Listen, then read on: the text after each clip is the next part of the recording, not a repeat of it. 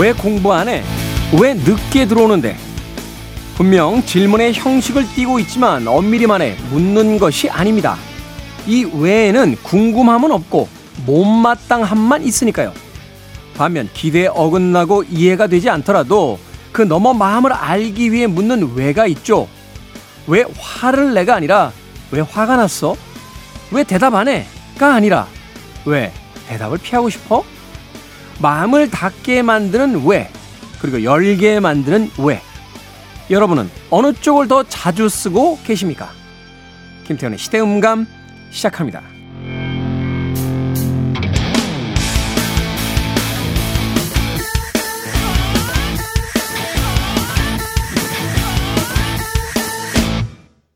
그래도 주말은 온다. 시대를 읽는 음악 감상의 시대음감 김태훈입니다. 우리가 일상에서 참 자주 쓰는 표현이 왜? 라는 질문인데요. 이 질문이 때로는 질문이 아닌 누군가를 탓하게 하는, 마음을 닫게 하는 왜로서 쓰일 때가 굉장히 많습니다. 누군가에게 무엇인가를 물어보고 있는데 이야기를 같이 나누고 있는데 만족할 만한 대답이 돌아오지 않는다라면 그 사람의 성이나 그 사람의 태도를 문제시 하기 전에 나의 질문이 먼저 잘못된 것은 아닌지 생각해 봐야 되지 않나 하는 생각을 해 봤습니다. 아마도 마음을 열게 하는 왜가 많아질 때 사회에서 좀 더 많은 이야기들이 창의적으로 또 창조적으로 좀 더 좋은 형태로서 나누어질 수 있을 것 같고요.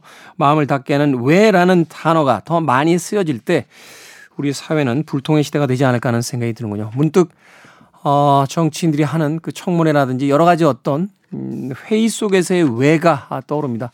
질문을 던지고 있는 것 같은데 막상 질문을 받은 사람이 답을 하려고 하면 그 답조차 막아버리는 그 왜를 봤을 때 우리에게서 왜라는 단어를 어떻게 써야 하는지 다시 한번 생각해 보게 되는 그런 대목입니다.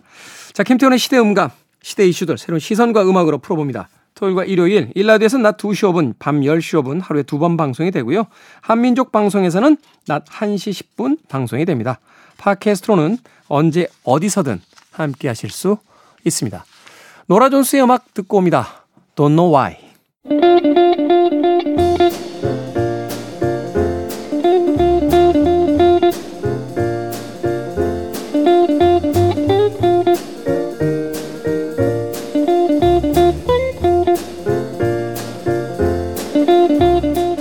영국의 한 대학 연구에 따르면요. 음악 감상, 산책, 커피 마시기, 독서 중에 우리의 스트레스를 가장 완화시켜주는 것은 독서였습니다.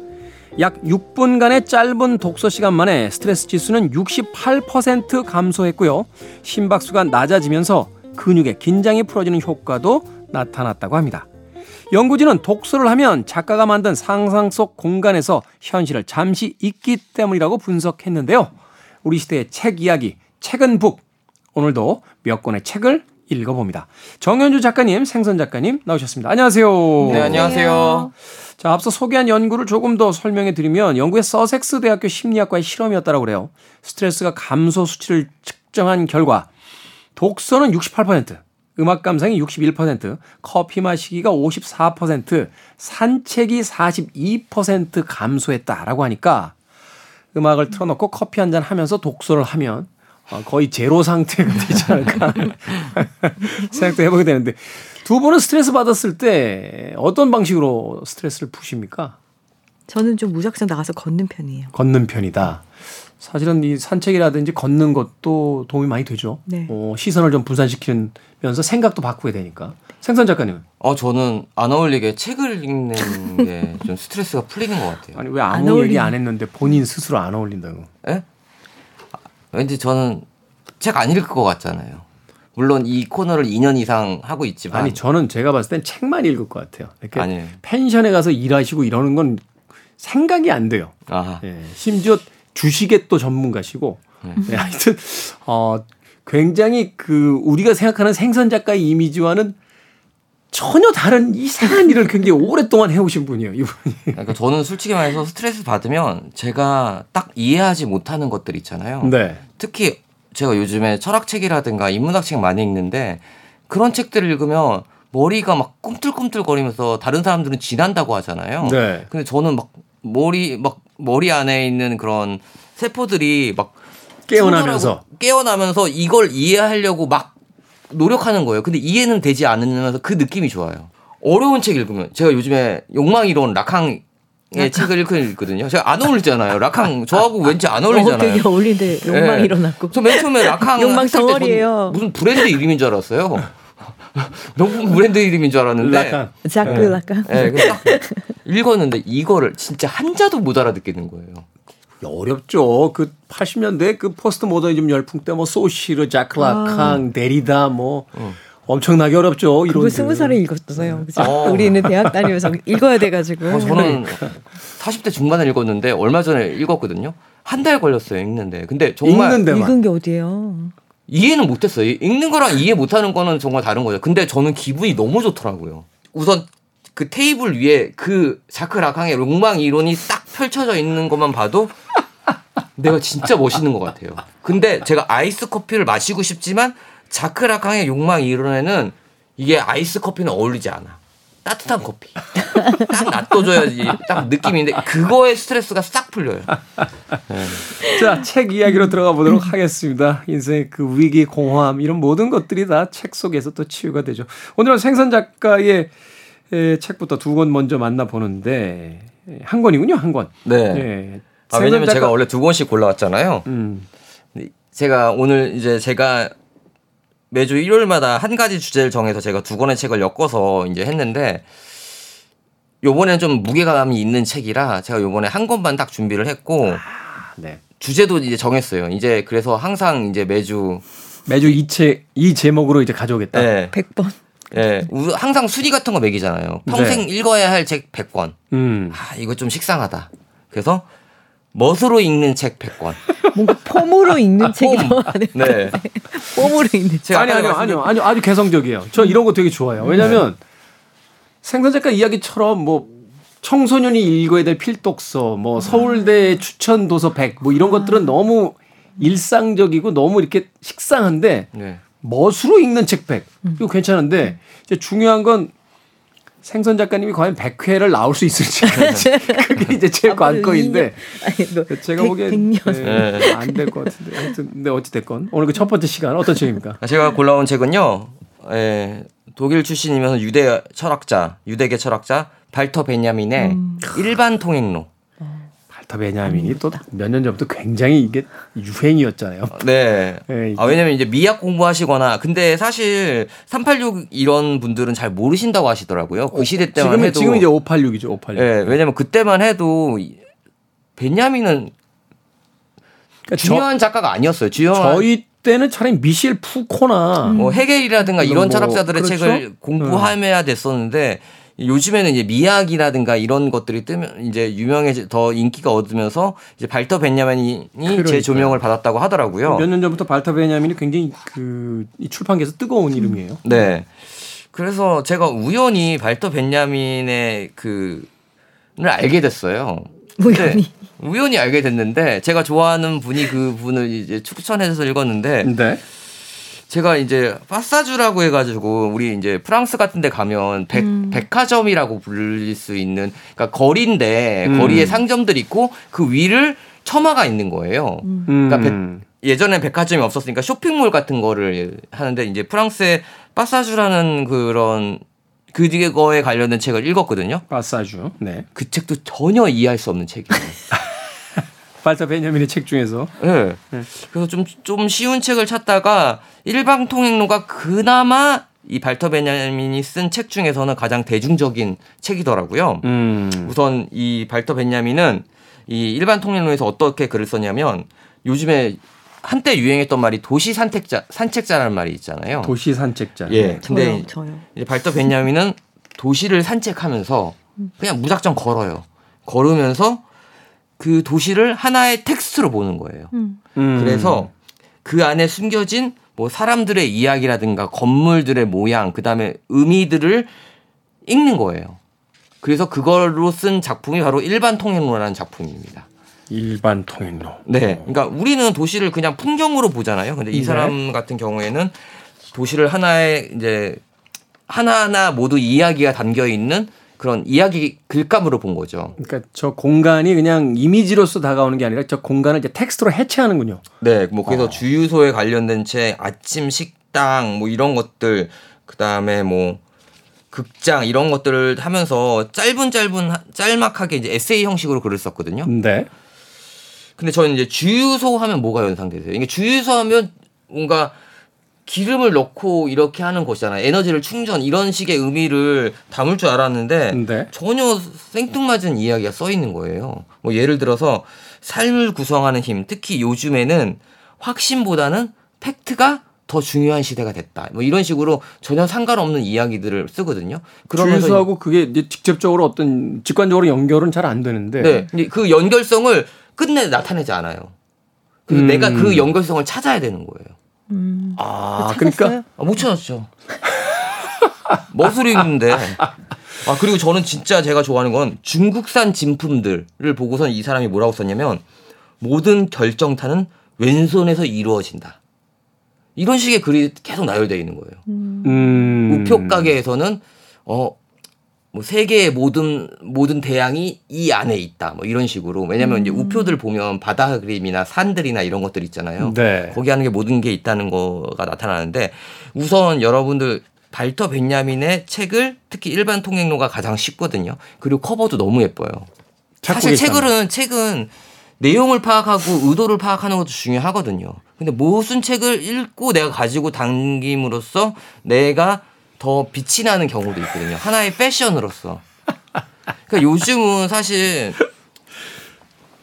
뭔가 럭셔리 럭셔리 브랜드라든가 뭔가 예전만 해도 90년대만 초만 해도 사람의 정체성을 나타내고 저 사람의 개성을 나타내는 게 티셔츠였거든요. 사실 이제 뭐 옷차림이야 뭐 저 인류 역사의 초기부터 그렇죠. 저 사람이 어떤 신분을 나타내고 뭐 어떤 정체성을 나타내는 거니까. 그러니까 예를 들어서 제가 헤비메탈 음악을 좋아하면 헤비메탈 티셔츠를 입었어요. 근데 가다가 헤비메탈 입은 티셔츠를 본 다른 사람을 봤을 때 딱 통하는 거 있잖아요. 음. 아, 느낌적으로 우리 같은 라인이다. 그런 일화들이 많죠. 60년대 이제 그 여성들이 그 남자들의 취향을 알아보기 위해서 흔히 했다는 질문이 이제 말하자면 바이크를 타느냐 아니면은 스쿠터를 타느냐 뭐 이런 것들을 물어봤다는 거죠. 그러니까 스쿠터를 타면 약간 댄디한 모드족 네. 그리고 이제 바이크를 타면 약간 거친 히피라든가 뭐 어, 이런. 뭐 이런 이런 어떤 이미지였고 그렇죠. 뭐 남녀뿐만이 아니라 어떤 친구들끼리 공통점이 만들어지는 것도 이제 같이 좋아하는 뭐 취미가 이제 같다는 걸 확인하게 되는 뭐 이런 순간들인데 이제 제가 이제 요즘에 좀 SNS를 보면서 은근히 많은 이제 북스타그램이라고 하잖아요. 책을 이렇게 딱 읽고 올리는 거. 읽고 올리고 좋아하는 구절 쓰고 그러거든요. 근데 대부분 이렇게 책을 손에 이렇게 딱 쥐고선 이렇게 찍는 거나 아니면 책만 놔두고 커버를 찍는 경우가 있더라고요. 근데 제가 이제 그 사람들의 취향은 다 뭘까 했는데 취향이 너무 별로시더라, 그런 분들. 그런 거 있잖아요. 주식책이라든가 그런 거 있잖아요.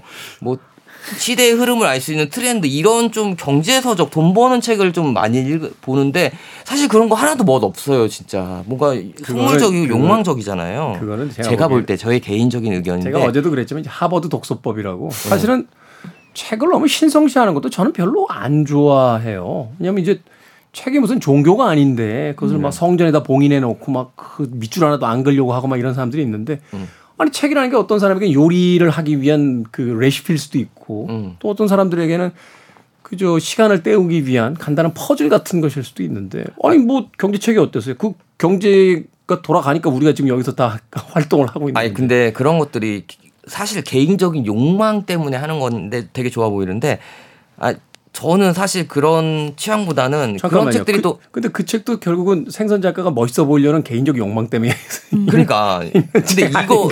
아, 멋있어 보이려면 이런 걸 올려라. 그러니까 멋있어. 보이려면 그러니까 나도 이해 못하지만 네. 내가 이해 못하면 웬만하면 다른 사람도 이해 못하는 거거든요. 야, 우리 생선 작가 오늘 저한테 공격의 빌미를 많이 주네요. 그러니까 사실은 이제 그런 책이야말로 우리가 이야기할 때 정말 속물스럽다. 아, 정말 허위 의식에 절어 있다 이렇게 이제 아니 만약에 여러분들이 사실 도스토옙스키 책 제가 어저께 소개한 가난한 사람들을 하면 그럴 수 있어라고 생각해요. 근데 아니 이 사람이 이 발터 벤야민의 책을 올려나? 어제 빌렸겠지 뭐 이렇게 생각하겠죠. 그 책 안에서 인상적이었던 구절 한두 개만 더 소개를 해 주신다면. 책의 내용을 좀 들어가 보죠. 그래도 읽, 읽었네. 그래도 들고 다니지 않고. 아, 일- 줄이 많아요. 네, 네. 그러니까. 여기 일방 통행로에 들어가면 머리말이 있어요. 이 거리는 엔지니어로서, 엔지니어로서 작가 속에서 이 거리를 뚫은 아샤 라치스의 이름을 따 아샤 라치스 거리로 불린다 라는 구절이 있거든요. 이 거리, 이 길. 그래서 엔지니어로 작가 속에 이 거리를 뚫은 여기서 거리라는 말은 이 거리 일방적으로 내가 이 사람을 사랑해. 아샤 라차스라는 사람은 러시아 출신의 감독이었거든요. 이 베- 발터 벤야민의 그 내연녀였거든요. 근데 좋아 좋아했었어요. 근데 결국 이제 사귀다 헤어졌는데 이 책에서 보다 이 책을 일단 일반 통행으로 읽다 보면 이 발터 벤야민이 아샤 라치스를 만나러 찾아가요. 음. 근데 거기에 이제 거기 제목은 무기와 탄약고예요. 네. 이게 너무 웃긴 게 무기와 탄약고인데 여기 뭐라고 써 있으면 아 내가 지금 근데 그녀한테 이제 그 아샤 라치스라는 여자친구한테 옛날 여자친구한테 말하지 않고 그냥 몰래 가서 그녀만 보고 올 거 보고 오려고 하거든요. 근데 발터 베냐민 이제 이런 구절을 써요. 만약에 내가 먼저가 아니고 그녀가 먼저 나를 본다면 나는 탄약고에 불이 붙은 아 불이 붙은 탄약고처럼 폭발해 버릴 것이다. 음. 이런 내용이 나거든요. 그러니까 여기서 이 거리의 엔지니어로서 작가 속의 거리를 뚫은 한마디로 일방적인 사랑을 표현한 거거든요. 한쪽 방향으로만 흐르는 그래서 아샤 라치스 거리로 불린다. 수식어 진짜 많아요. 음. 그 아샤 라치스라는 여자를 엄청나게 좋아했다고 하더라고요. 그래서 저도 나중에 책을 내게 된다면 막 그때 좋아하는 여자가 있다면 이런 서문을 좀 써보고 싶어요. 뭔가 은유로서 막 막 발랐잖아요.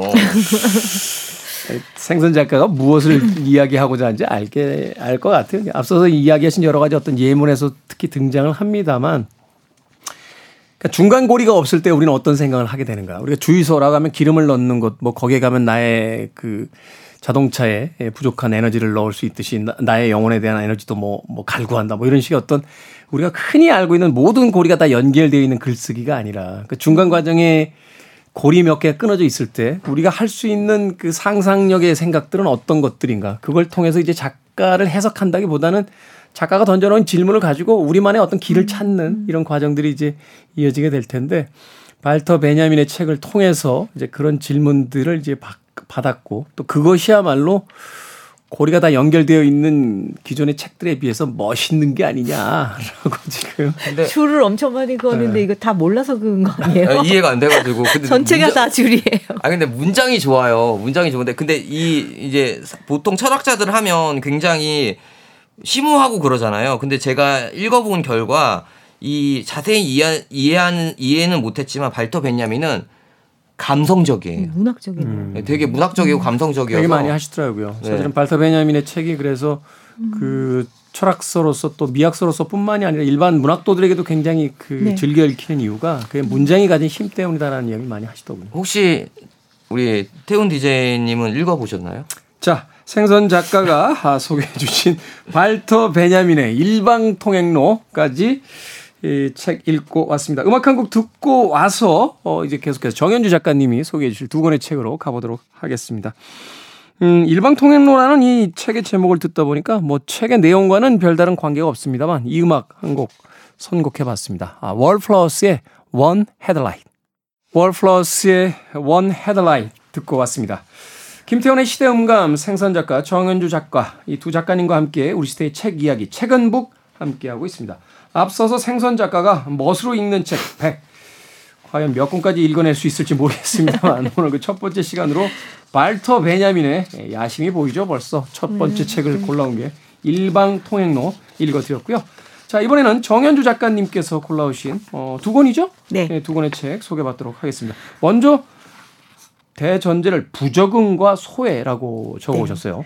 우리가 부적응이라고 말하는 것이 부적응인가 아니면 우리가 소외시키고 있는 것인가에 대한 질문을 좀 해볼 만한 책들을 만났어요. 문제는 자에게 있는가 타자에게 있는가 뭐 이런 이야기가 되기도 하겠네요. 네, 그렇죠. 어.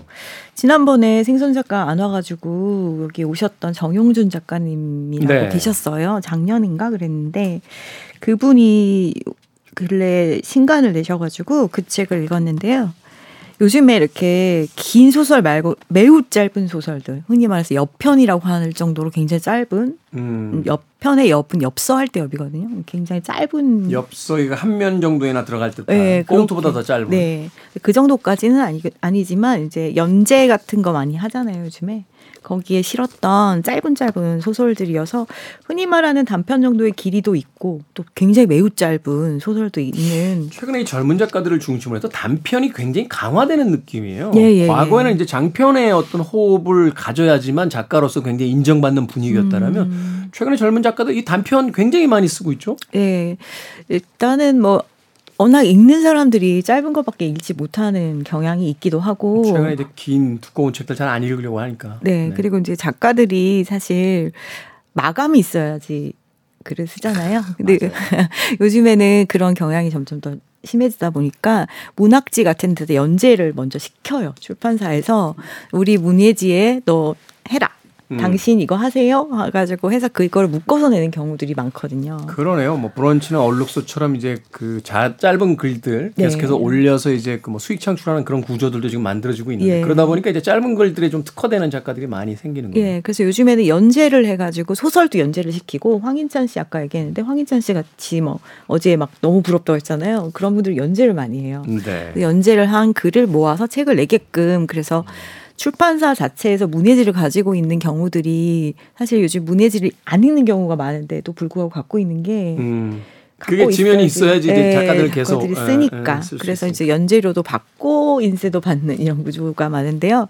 이런 그렇게 이제 연재했던 글들을 모아서 많이 나와요. 여기는 이거는 이제 이 출판사에서는 짧은 소설 시리즈를 아예 가지고 있어요. 네. 그래서 시리즈를 내고 있는데 그 중에 하나로 정용준의 Just Kidding이라는 그냥 농담이야. 이 농담이 굉장히 심각한 농담이에요. 음. 보면은 어, 많은 작품이 들어 있는데 저는 여기서 두 가지의 소설이 눈에 톡 들어오더라고요. 그건 하나는 표제작인 Just Kidding은 네. 몰래카메라 유튜버에 관한 이야기예요. 몰래카메라 유튜버가 밤길에 여성을 따라가다가 그 여성을 이렇게 몰래 놀리, 놀래켜가지고 그 장면을 찍어서 올리는 유튜버가 있었어요. 그거에 피해를 받은 어떤 여성이 너무 이제 놀래고 힘들고 누군가가 자기를 지켜보고 있고 이런 것들이 사실은 굉장히 공포스러운 일이잖아요. 그렇죠. 그리고 여자분이 그러 그리고 막 그게 막 유튜브에 돌아다니니까 뭐 추행을 하거나 그러지는 않았더라도 만 돌아다니고 이렇게 되면은 굉장히 불편해지잖아요. 사실은. 그렇죠. 그래서 그 여자분이 힘들어 하다가 이제 극단적인 선택을 하게 되는 과정이 음, 있고 음, 음, 음. 그런 걸로 시작하진 않아요. 처음에는 어떤, 이 어떤 사람이 편의점에서 일을 하고 있는데 어떤 분이 와서 그러는 거예요. 모자 쓰신 분이 와가지고 내가 아까 여기서 도둑질을 했다 이렇게 말하는 거예요. 음. 그러니까 이제 난 점원인데 누가 도둑질을 했다고 하니까 처음에는 뭐 장난치나 이랬는데 만약에 정말 이 사람이 뭘 훔쳐갔으면은 자기가 이제 배상을 해줘야 되잖아요. 점원이 이 사람을 잡지 못하면은. 그렇죠. 그래서 이 사람과 이제 대화를 나누는 이야기로 시작이 되거든요. 네. 근데 쭉 다 읽어보시면 되지만 이제 거기 과정에서 그 모자 쓴 사람이 그래요. 저기 지금 들어온 저 후드티 입은 남자 둘, 저 사람들 지금 앞에 불룩하게 주머니에 뭐 있잖아. 저거 흉기야. 너 이제 큰일 났어. 막 이런 식으로 자꾸 이렇게 위협을 하는 거예요. 네. 없는 상황을 공포를 계속 만들어 주는군요. 예, 근데 이제 점원이 거기서 탁 넘어진 거죠, 이제. 아, 그런가? 그래서 경찰을 부르, 그러니까 자꾸 모자 쓴 사람 경찰 불러. 너 위험해. 경찰 불러. 막 이러니까 이거 너무 무서워서 경찰을 부른 거예요. 이제 편의점에 이렇게 버튼이 있잖아요. 경찰서. 그렇죠. 비상 버튼. 비상 버튼 딱 눌렀더니 경찰이 왔어요. 그 청년들을 잡으라고 해서 잡아서 봤더니 주머니에 있는 건 휴대폰이었고 음. 이 모든 것이 허상이었던 거죠. 음. 그래서 이, 이 친구가 이제 굉장히 곤란해진 지경에 이르르고 그런데 갑자기 그 뭐 어떤 일이 일어나요. 어떤 일이 일어나는데 그 모자 쓴 사람이 어떻게 둘이 싸우다가 이제 이 점원이 병원에 가고 뭐 이런 일들이 이제 일어나는데 네. 결국에는 일종의 복수였던 거예요. 그 유튜버에 의해서 피해를 받았던 사람이 피해를 받았던 것을 이제 보상이라는 게 사실은 사람이 이미 죽었고 뭐 이러면 그렇죠. 네. 네. 그때 여기 이런 얘기 나 그래서 이 사람이 얘를 혼내주려고 모자 쓴 사람이 이제 그 죽은 사람 대신해서 자해를 해요. 아무도 없는 데서 둘이만 있을 때. 음. 그리고 얘가 나를 때렸다 이렇게 하게끔 상황을 만들어. 누명을 씌우기 위해서. 예, 그래서 우리 뭐 미량 같은 그런 케이스들 있잖아요. 누군가가 뭐 미안하다고 막 겉으로는 말하고 나는 벌을 받았어라고 말을 하지만 사실은 피해받은 사람은 피해자는 마음이 전혀 풀리지 않는 경우들이 많이 있잖아요. 피해자에게 사과하지 않고 법의 집행이 끝났으니 나는 죄사함 받았다 이렇게 얘기해 버리는 경우들도 많죠. 네. 어, 그런 경우에 사실은 어, 뭐 법에 의한 응징은 끝났을지 모르겠습니다만 음. 상처받은 피해자의 그 마음을 위로할 수 있는 방법은 없으니까 그러니까 근데 정확한 사과라는 것이 없는 사회에 우리가 살고 있잖아요. 사과를 하나요 요새? 안 하죠, 절대 안 하죠. 본인이 잘못한 것을 인지해도 네. 제가 얼마 전에 그 흥미로운 흥미롭다고 하면 안 되죠. 음. 그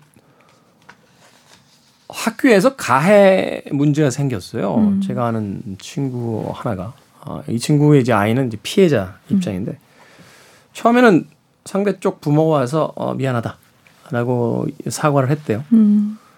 근데 그게 이제 문제가 되니까 갑자기 우리 아이가 잘못한 게 없다. 음. 라고 이야기를. 하더라는 거예요. 네, 맞아요. 그래서 이게 뭘까를 생각을 해봤는데 그쪽 이제 이게 법적인 문제로 비화될 부, 분이 보이니까 이제 번- 변호사가 붙었는데 음, 인정하지 말라고 가르치거든요. 어, 인정을 하면 안 된다. 맞아요.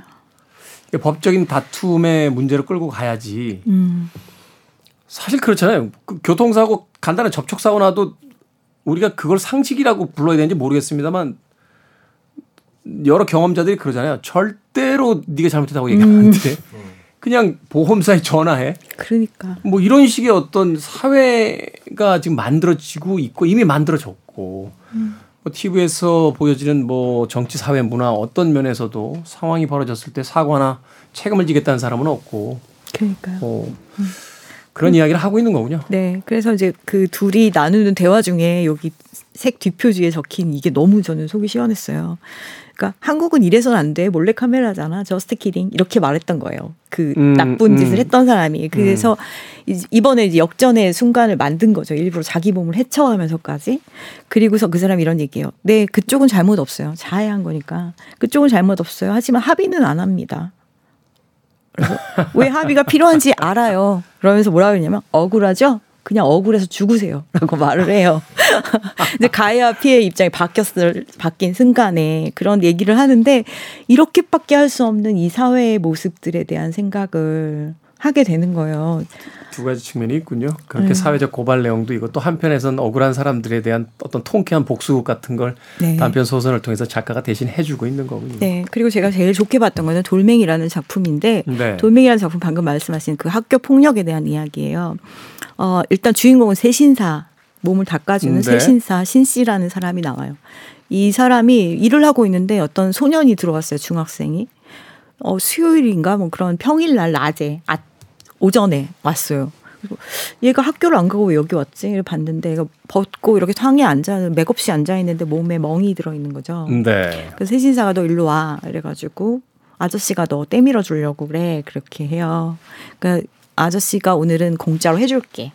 그러면서 이제 닦으면서 아이의 몸을 이제 관찰하는 거죠 아저씨가 막 여기저기 멍이 들어 있는 거예요. 그 사정을 다 물어보진 않아요 이분이. 음. 그리고서는 이제 애는, 애는 처음으로 이제 이런 마사지 받고 막 이러니까 노근노근 해갖고 막 졸고 이러는 거예요. 그래서 아저씨가 맨솔에 담으로 이제 다 해가지고 아이를 이제 이렇게 마사지를 해줘요. 빨리 나으라고. 그리고 나중에 돈 내놔 이러는 거예요. 공짜로 해줄게 그래놓고 3만 원 내놔 이래요. 그러니까 애가 저 아저씨 3만 원 없는데요. 그러니까 아니 때미는 거 내가 공짜로 해줬는데 마사지 3만 원이야. 그러니까 돈이 없다고 아니, 그러니까 그 아저씨 뭡니까? 아저씨가 그러면 이제부터 내가 시키는 일을 한번 하겠니? 라고 해요. 장면이 바꾸면 뭐- 뭐가 나오냐면 이 새신사 신씨 아이가 학교 폭력의 피해자였던 거예요. 음. 그래서 얘가 학교를 안 가겠다고 그러는데 아빠가 아유 남자애들이 다 그렇지 하고 밀어서 보낸 거예요. 근데 그날 무슨 일이 일어나냐면 아이가 돌로 학교 창문을 다 깨버렸어요. 음. 그리고 깨고 마지막 돌을 들고 가해 학생의 머리를 때린 거예요. 음. 그래서 머리가 깨졌어요. 그 아, 이제 아버지가 이제 달려갔죠. 불려갔죠. 그 경찰서에서 막 이제 티- 하는 티격태격 하는데 아이가 옷을 벗었는데 온몸이 멍투성이고 그 순간에 이제 묘사를 하기에는 자기는 정말 거기서 죽어버리고 싶었다고 그래요 아버지가. 네. 자기가 너무 학교 가라 그랬던 자기도 너무 미안하고 그래서 하나도 그들한테 미안하지 않았대요. 머리 깨진 아이한테도 미안하지 않았고 막 돈을 엄청 달라고 한 거예요 그쪽에서 네. 다쳤으니까 그동안 모았던 돈을 다 보내줬어요. 다 보내주면서 내가 이러려고 돈 그동안 떼밀었구나 이렇게 생각을 하다가 아니 이러려고 떼미는 거야라고 생각을 바꿔요. 이 아이를 보호하기 위한 사람으로서 난 살아가야 되겠다 아빠는 그런 생각을 했거든요. 그 똑같은 것을 이 꼬마한테 음. 주문해요 아저씨가 너 지금 나가서 돌멩이 다섯 개를 주워 그걸 가방에 넣어 그리고 너를 괴롭힌 애가 있는 곳에 가서 유리창을 깨 하지만 마지막 돌은 꼭 손에 들고 있어야 돼 절대로 던지지 말아라 이렇게 그리고 사람을 다치게 하지 말아라라고 가르쳐요 그리고 이걸 다 하면 넌 3만 원 됐고 너 이거 음. 못 하면 아저씨는 3만 원 갖고 와 이렇게 시켰어요. 아이 부모한테 고소당하실 것 같은데. 근데 세신 애가. 왔어. 오더니 아저씨한테 만 원을 주는 거예요. 며칠이 지났는데. 음. 그래서 너 왜 만 원 줘? 그랬더니 아저씨 그냥 두 개 던지니까 애들이 막 빌든데요? 이러는 거예요. 다 던지지 네. 않았으니까. 그래서 근데 이, 이분이 정현준 작가님 좀 위트가 있었잖아요. 여기도 위트가 있어요. 아 녀석 하는 거 보니까 왜 학교에서 저런 일을 당하는지 알 것도 같고 막 이렇게 써요. 그러니까 까불까불하니까 그런 이야기가 있는데 이렇게밖에는 아이들을 구할 수 없는 건가라는 생각이 또 들었고 또 하나, 하나의 판타지군요. 예, 그러니까. 소설이니까 가능한 얘기고 현실에서는 절대 이러면 안 되죠. 근데 이렇게라도 아이를 지키고 싶은 마음과 어른의 마음. 예, 그리고 또 부모는 지키지 못했지만 세신사가 지켜주는 또 마음이라는 것이 있는 거잖아요. 적어도 이렇게 하면 안 되지만 누군가 그래 너 맞고 다니면 안 되니까 맞지만 마라. 부모가 아니기 때문에 보일 수 있는 면이 또 그렇죠. 있거든요. 그래서 그런 것들 마음을 알아주는 사람이 있을 때 우리가 아이들을 어떻게 지킬 수 있는가라는 음. 생각을 하게 만드는 음. 것이어서 사실은 남들이 봤을 때 쟤는 학교에서 적응을 잘 못했어라고 말할 수 있지만 그것은 아니었던 것이고 네. 음, 소외당하고 있는 것이죠. 사실 아니 그렇다고 아이한테 유리를 깨라고 합니까?라고 반문할 수 있겠죠. 그러면 이렇게 질문해 보죠. 그럼 어떻게 하면 될까요? 라는 그렇죠. 질문에 음, 아마도 답을 내놓을 수 있는 사람은 그렇게 많지 않을 거예요. 맞아요. 어, 유리를 깨지 않으면 어떻게 하면 될까요? 라고 물어봤을 때 음, 어떻게 해야 되지? 가서 화해하자고 악수를 청하나? 그런다고 그 아이들이 그 악수를 받아줄 것 같지도 않고 그렇죠. 그랬을 때 과연 우리는 어떤 대안을 가지고 있는지 음. 먼저 그 질문부터 해봐야 맞아요. 아니 그런다고 아이한테 돌멩이를 던지라고 합니까? 라는 그 핀잔 섞인 이야기를 하지 않을 수 있지 않을까 그렇죠. 그런 생각이 드는군요. 참 우리 네. 우리의 2023년 음, 올해 특히 와닿는 부분이 많은 맞네요. 예. 나왔고요. 또 다음 이- 책으로 예. 가보죠. 이번에는 굉장히 아름다운 내용인데 네. 이 책이 정영준 작가님한테 굉장히 큰 영향을 미친 책으로 알려져 있고 사실은 이 책에 영향을 받아서 책을 쓴 내가 말하고 있잖아라는 책도 있어요. 이게 네. 뭐냐면 이분이 어려, 어린 시절에 말더듬이 굉장히 심하셨어요. 정영준 음, 작가님. 음. 그래서 학교에 소외된 거죠. 학교에서 말할 수 없는 아이로 자랐던 거예요. 네. 그 경험이 이 사람의 보는 시선이 되었던 것 같아요. 소외당하고 있는 사람들에 대해서 굉장히 편을 들어주고 정확하게 그 한 사람의 편을 들기 위해서 나는 소설을 씁니다라고 말을 하거든요. 네. 근데 이 책은 나는 강물처럼 말해요는 캐나다 시인인 조던 스콧이라는 사람이 쓴 아, 동화책인데요. 이 조던 스콧도 마찬가지로 시인이지만 어린 시절 굉장히 말을 더듬었어요. 네. 그래서 이 책은 우리는 사실 잘 이해하기 어려운데 말을 더듬어 본 어린 시절을 가지고 있는 사람들은 여기에 나오는 이 아이가 그리는 아침의 장면이 너무나 자신의 현실이었다고 말을 음. 하더라고요. 눈을 뜨면 낱말들의 소리가 들리는 거예요, 아이한테. 그래서 생각을 하는 거죠. 소나무의 스, 까마귀의 끄, 저 달의 드. 이런 게 들려요, 얘한테는. 하지만 음, 음. 나는 그 어떤 것도 말할 수가 없어요.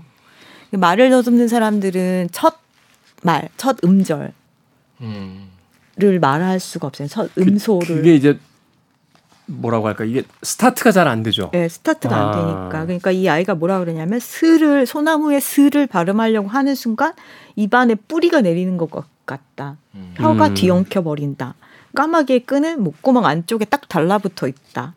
그 달에 들을 하려면은 입술이 지워지는 느낌이다. 이렇게 해서 그래서 자기는 그냥 웅얼거릴 수밖에 없다라고 하는데 제가 저희 서점에 이제 단골 고객 중에 언어치료사 선생님이 있는데 네. 물어봤더니 정말 아이들이 느끼는 감정 그대로래요. 아. 혀가 엉겨버리는 것 같다고 하더라고요. 그래서 이 아이는 돌멩이처럼 조용한 아이로 이제 자라는데 학교에 가야 되잖아요.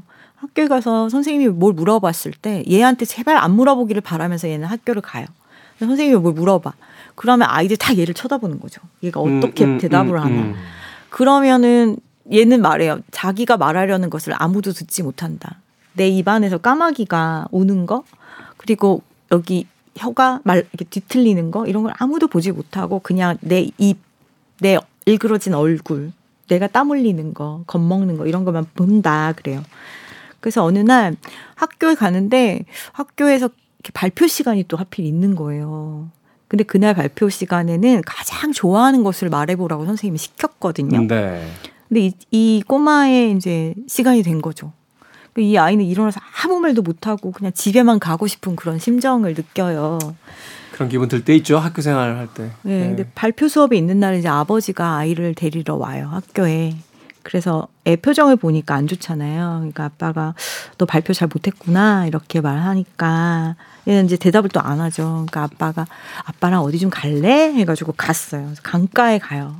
강가에 가서 강가를 산책하다가 어, 이 아이가 이제 얘기를 해요. 아빠 사실 오늘은 이런 일이 있었어요. 라고 얘기를 하니까 아빠 뭐라 그러냐면 저 강물 볼래? 그래요. 강물이 어떻게 흘러가니? 그러니까 강물은 이렇잖아요. 막 소용돌이도 치고 물거품도 일어나고 굽이치고 부딪히고 막 이러는 장면을 아이가 가만히 바라보고 있거든요. 그러니까 아빠가 얘기해요. 너는 저 강물처럼 말하는 사람이야 라고 음. 얘기를 해요. 그래서 이 아이가 이제 강물을 이렇게 계속 바라보면 그 강물은 어 굽이치고 부딪히고 막 이러다가도 딱 그 순간을 넘어가면 굉장히 고요하고 아름답게 흘러가잖아요. 그 장면들을 상상하면서 말을 하기 시작을 하거든요. 그리고 이제는 그렇게 말할 수 있는 사람이 되는 거예요. 그 넘치는 그 너머까지 가는 그러니까 말을 할 수 있게 되는 앞은 더듬어도 뒤에는 말할 수 있는 아이가 되어서 그 다음 시간에 발표 시간에 가서는 강에 대해서 이야기하는 장면으로 이 책의 끝이 나고요. 맨 마지막에는 이제 아버지를 추억하면서 성인이 된 조던 스콧이 쓴 글이 있는데 이 글이 엄청 감동적이에요. 그래서 직접 한번 꼭 읽어보시면 좋겠다는 생각이 들어요. 그러니까 네. 다른 나는 더듬는 게 아니야. 다른 방식으로 말하는 사람이야라는 것을 강물 앞에서 아버지가 알려줬던 거죠. 그래서 그건 그냥 단지 다른 건데 제가 이 작가님 북토크 때도 봤는데 대학 교수님이시거든요. 근데 말을 굉장히 잘해요. 그런데 집에 가면 아직도 말을 더듬는데요. 아내나 부모 앞에서는 아직도 말을 더듬는다고 하더라고요. 그 제가 말을 더듬으면 안 되나? 그러니까. 근데 그거를 평생 고치면서 살아야 됐던 어떤 그래서 지금도 학교에 가라는 말은 사실 하기가 어렵대요. 지금은 완전히 아무 말 안 하면 아무도 몰라요. 근데 학교에 가를 말할 수 없어서 가 학교에 이렇게 바꿔 말해야 되는 그 평 제가 이렇게 옆에서 지켜보면서 저 사람에게는 모국어도 외국어겠구나라는 생각이 들었거든요. 그것이 우리가 그냥 우리만 마음을 바꾸면 되잖아요. 더듬어도 뭐 어때? 이렇게 마음을 사회가 바꾸면 그 사람은 소외되지 않아도 되고 그런 어려움을 겪지 않아도 되는데 한국에 살면서도 나의 언어는 전혀 다른 제3의 언어를 언어다라고 생각하고 살아야 되는 특히 상황이 우리는 우리와 같지 않은 것에 대한 그 배타성이 굉장히 강한 민족이잖아요. 그렇죠. 음, 불과 몇 년 전, 불과 몇 년 전, 어, 저희들이 어릴 때까지만 해도요, 어, 이, 좀 완고한 음. 할아버지 할머니들 있는 집에선 왼손잡이도 고치려고 했어요. 그렇죠. 며칠 전에 왼손잡이의 날이었어요.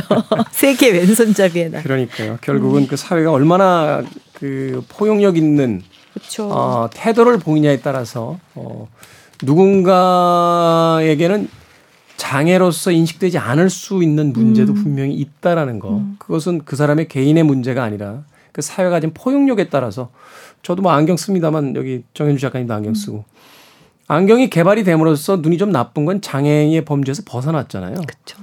사실은 그 안경을 만들어줄 수 있는 시스템이 있는가 그걸 한번 고민해 봐야 되겠다는 생각도 해보게 됩니다. 자 오늘도 어, 생선 작가가 소개해 주신 발터 베냐민의 일방 통행로 그리고 정현주 작가가 소개해 주신 정용준 작가의 Just Kidding 그리고 조던 스콧의 나는 강물처럼 말해요까지 세 권의 책 최근 북에서 읽어봤습니다. 두 분 고맙습니다. 감사합니다. 감사합니다. 저도 끝 인사 드리겠습니다. 오늘 끝곡은 Tears for Fears의 음악 준비했습니다. Shout 들으면서 저도 작별 인사드립니다. 지금까지 시대음감의 김태훈이었습니다. 고맙습니다.